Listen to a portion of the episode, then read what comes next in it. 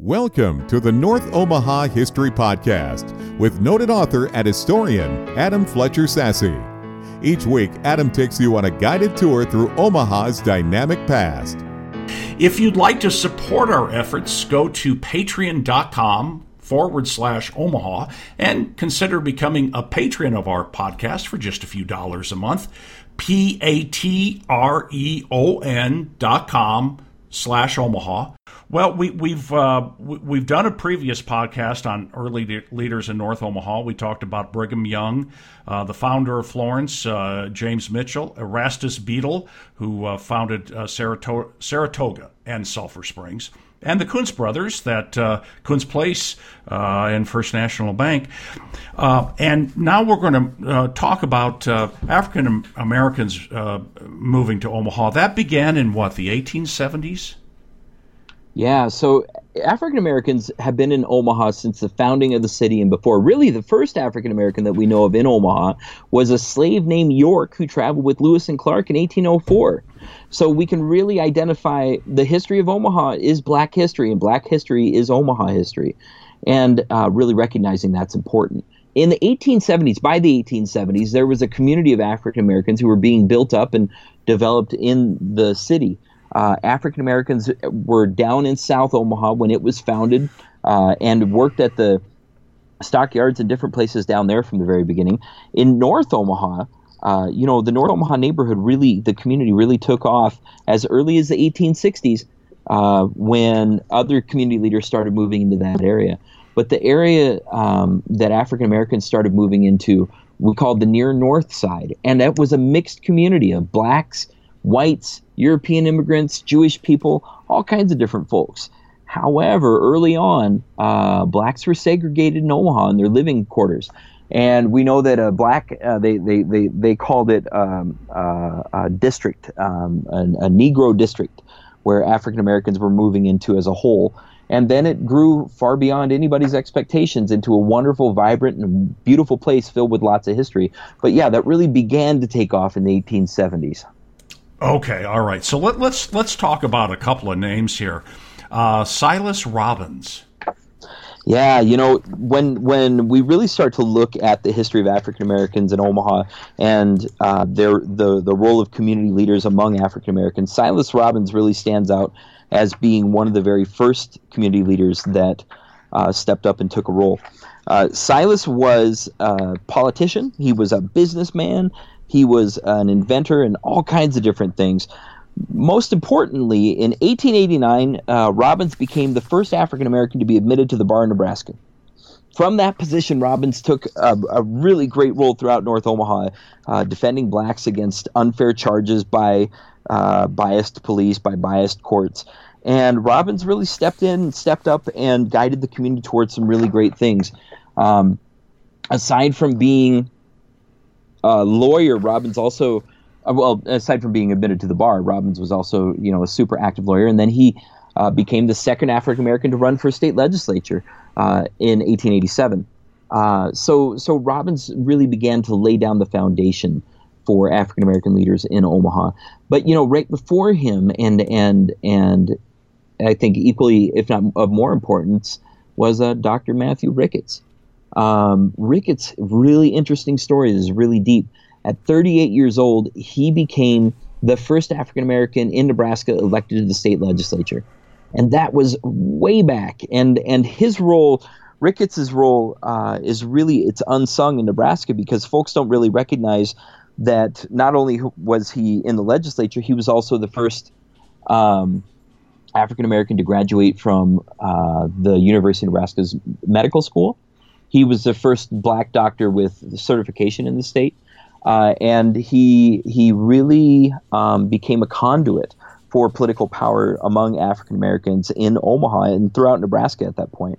Uh, he served in the legislature from 1893 to 1897, and even though eh, after that he had a hard time staying in Nebraska, he kind of got railroaded out. Ended up going to St. Joseph, Missouri, and died young. But Matthew Ricketts definitely, Dr. Ricketts definitely um, laid he set the bar, as it were, for community leadership in North Omaha. Now the Singletons, uh, they were an important part of, of, of, North Omaha. There was Millard Singleton, his son John, and was Walter Singleton related to them? He, he was a brother of Millard. Millard. Okay. So okay. so the Singletons have this fascinating story uh, where they all came en masse. Uh, the the Millard and his brother Walter came up from the south and they got going, and then uh, Millard's son John came up. So Millard Singleton, uh, he was a friend of Ricketts, of Dr. Ricketts, and uh, definitely a community leader, definitely influential. Um, in 1889, he became a leader of the Omaha Colored Republican Club, they called it. Uh, and in 96, 1896, he um, was a president of the club. He really led it. In, in 1890, he helped to form the Afro American League in Omaha.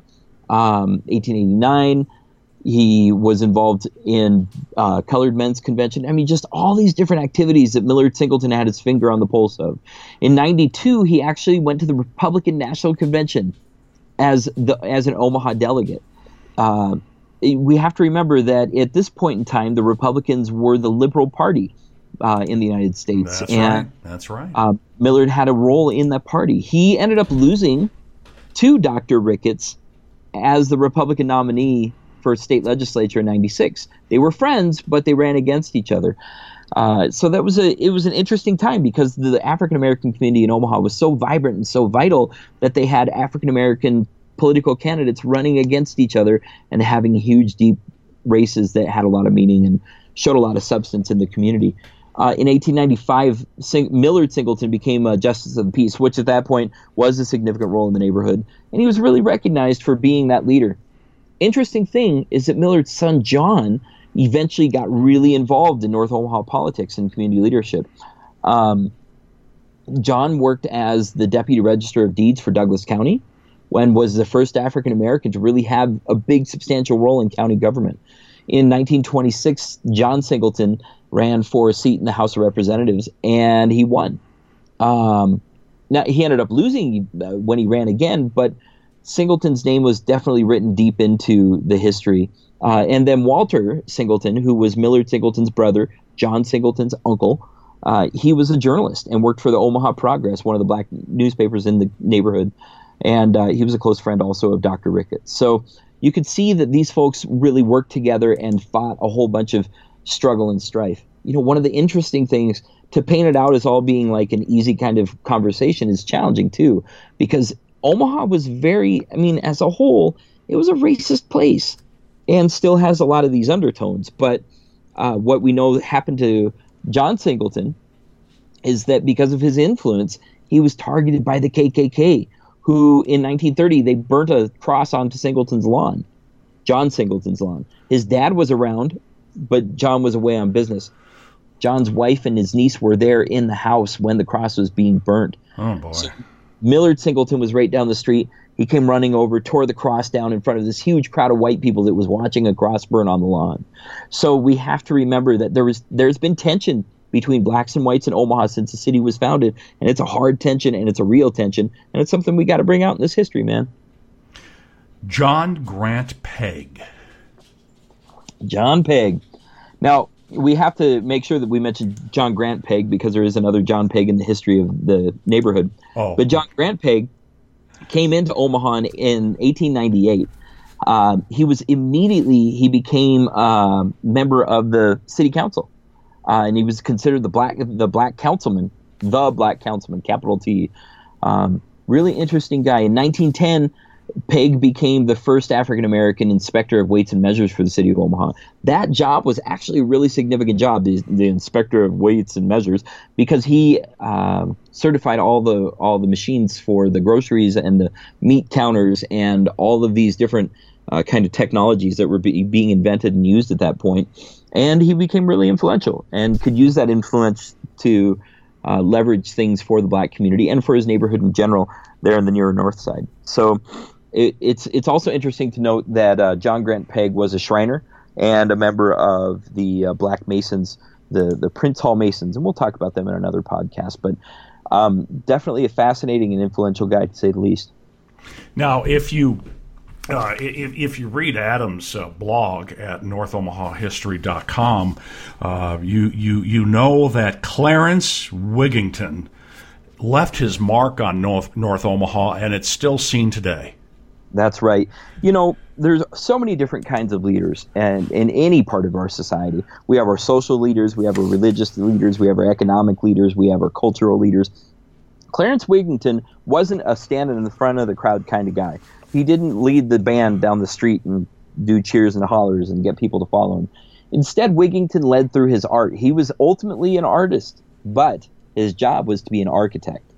Uh, my good friend there in Omaha, uh, her name is Linda Williams. Uh, she's researched Clarence Wigington really deeply and and has some great work on him from around the city. You know, Clarence Wigington he graduated from Central High School when he was 16 years old, African American, lived in the near North Side, uh, lived in a couple other neighborhoods in Omaha as well as a young person.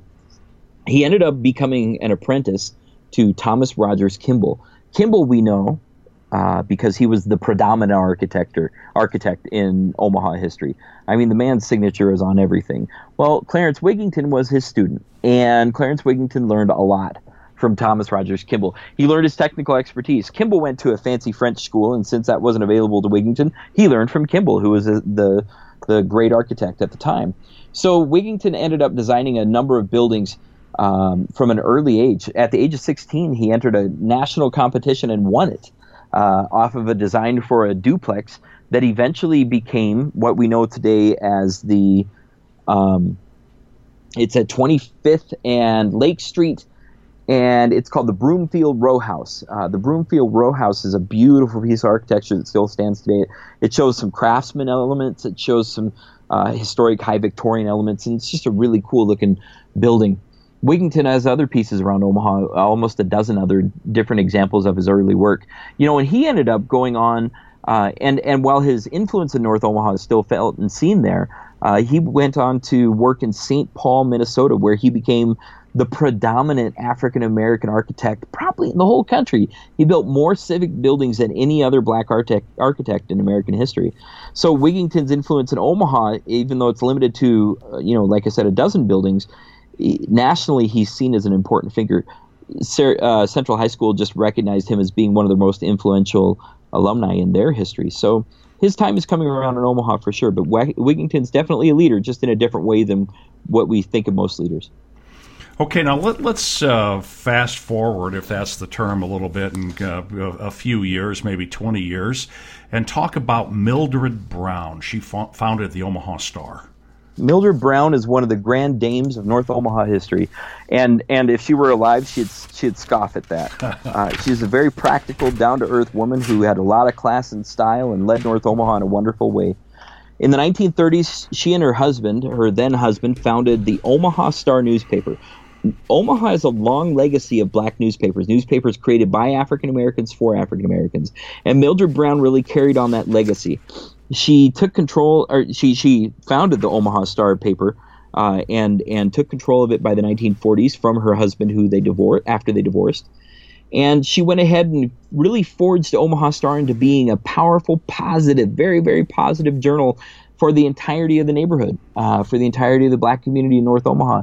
And in that role, she carried it all the way through into the 1980s. When she passed away in 89, her niece took it over. And uh, just recently, her niece passed away, and now there's another committee that's running it. And it is just a beautiful newspaper, and I really encourage everybody to subscribe to the Omaha Star, not just for black news, but for positive Omaha news. They really focus on positive stories. They always have, and they do great things. But it's all that vision of Mildred Brown that began that. Mildred also had a lot of other powerful roles in North Omaha, including mentoring the DePorres Club, that was a, a civil rights organization, and she uh, was also an ambassador appointed by uh, President Johnson. So Mildred Brown was definitely a powerhouse in Omaha history. Absolutely. And uh, hey, thanks for joining us for uh, another edition of the North Omaha History Podcast with Adam Fletcher Sasse. If you'd like to support our efforts, go to patreon.com forward slash Omaha and consider becoming a patron for just a few dollars a month. P A T R E O N patreon.com slash Omaha. Uh, if you Google Adam Fletcher Sasse, you're going to find his great selection of books on, on Amazon. There's there's all kinds of good good stuff there on, on North Omaha history and Omaha history. His blog is northomahahistory.com and his Facebook is North Omaha History. All kinds of good stuff to check out, Adam. Absolutely, and I hope everybody does. Thanks for listening to the North Omaha History Podcast with noted author and historian Adam Fletcher Sasse. Join us next week as Adam takes you on another guided tour through Omaha's dynamic past.